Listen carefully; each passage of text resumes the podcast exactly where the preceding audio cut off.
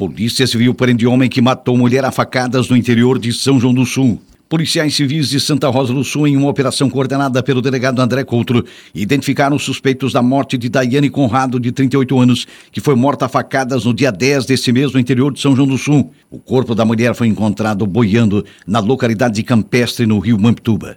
Após várias oitivas, o delegado André Coutro identificou um homem de 26 anos que reside em São João do Sul e um casal que mora próximo à residência da vítima. Ao ser ouvido, segundo o delegado André Coutro, o homem de 26 anos confessou o homicídio e disse que o crime foi praticado com a ajuda de um casal. O delegado representou pela prisão temporária, então, do trio, acusado do crime, na última terça-feira, ontem, portanto, dia 18. Uma operação conjunta das polícias civil e militar terminou com a prisão do principal acusado do homicídio no interior de Santa Rosa do Sul. O mesmo foi conduzido ontem mesmo para o presídio regional de Araranguá e se encontra à disposição da justiça. O casal que também é acusado do crime continua foragido. Criminosos são presos com arma de fogo e veículo clonado em Passe Torres.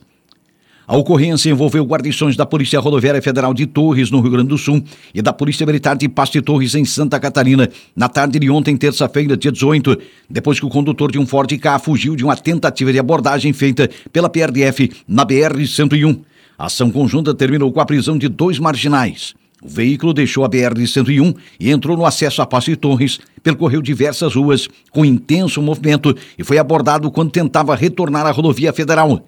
Durante a perseguição, um dos ocupantes do automóvel dispensou um revólver calibre 38 municiado e que foi apreendido pela polícia. Após a abordagem, os policiais rodoviários e militares apreenderam o veículo que circulava com placas clonadas, uma máscara balaclava e luvas. Diante da situação de flagrância, os dois criminosos foram conduzidos para a delegacia de Passe Torres, onde foram autuados pelo crime. PRF prende o motorista embriagado que provocou acidente de trânsito em Maracajá. De acordo com a Polícia Rodoviária Federal, a ocorrência foi registrada no início da madrugada de hoje, desta quarta-feira, dia 19, em Maracajá. Policiais rodoviários federais foram acionados depois que o condutor de um GM Astra de 50 anos, que estava completamente embriagado, invadiu a contramão da direção e colidiu o veículo contra um Ford K. Conforme a PRF, o exame de teor alcoólico registrou 0,98 miligramas por litro de ar expelido pelos pulmões. O fato ocorreu no quilômetro 400 da rodovia federal, em Maracajá.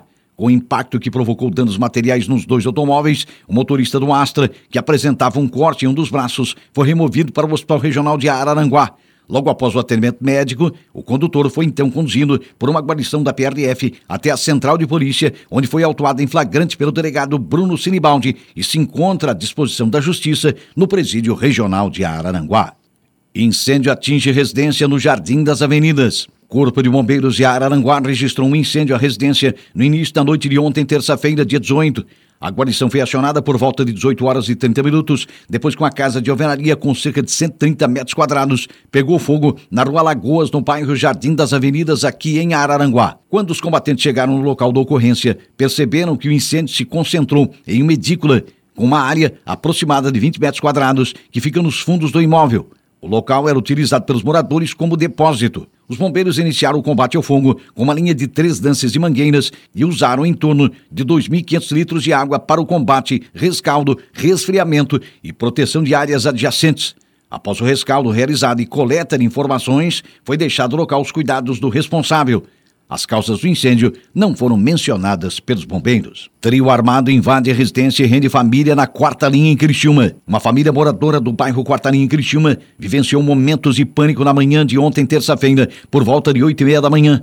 Três criminosos armados renderam o morador da residência que voltava do mercado. Antes ele havia passado em uma agência bancária para um depósito e acredita que os assaltantes já estavam monitorando desde então. Em seguida, a mulher dele e a filha foram acordadas e também rendidas na sala. Eles ainda foram amarrados e tiveram que ficar ajoelhados e responder diversas perguntas, dentre elas sobre a presença de dinheiro ou arma na residência. A mulher chegou a ser agredida com um soco na cabeça por ter olhado para um dos criminosos. Segundo as vítimas, eles estavam com lenços cobrindo parte do rosto.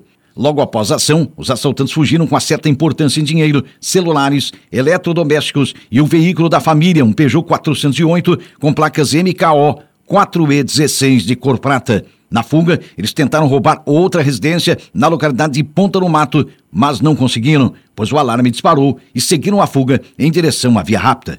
Apesar da mobilização da Polícia Militar, nenhum suspeito do crime até agora foi preso.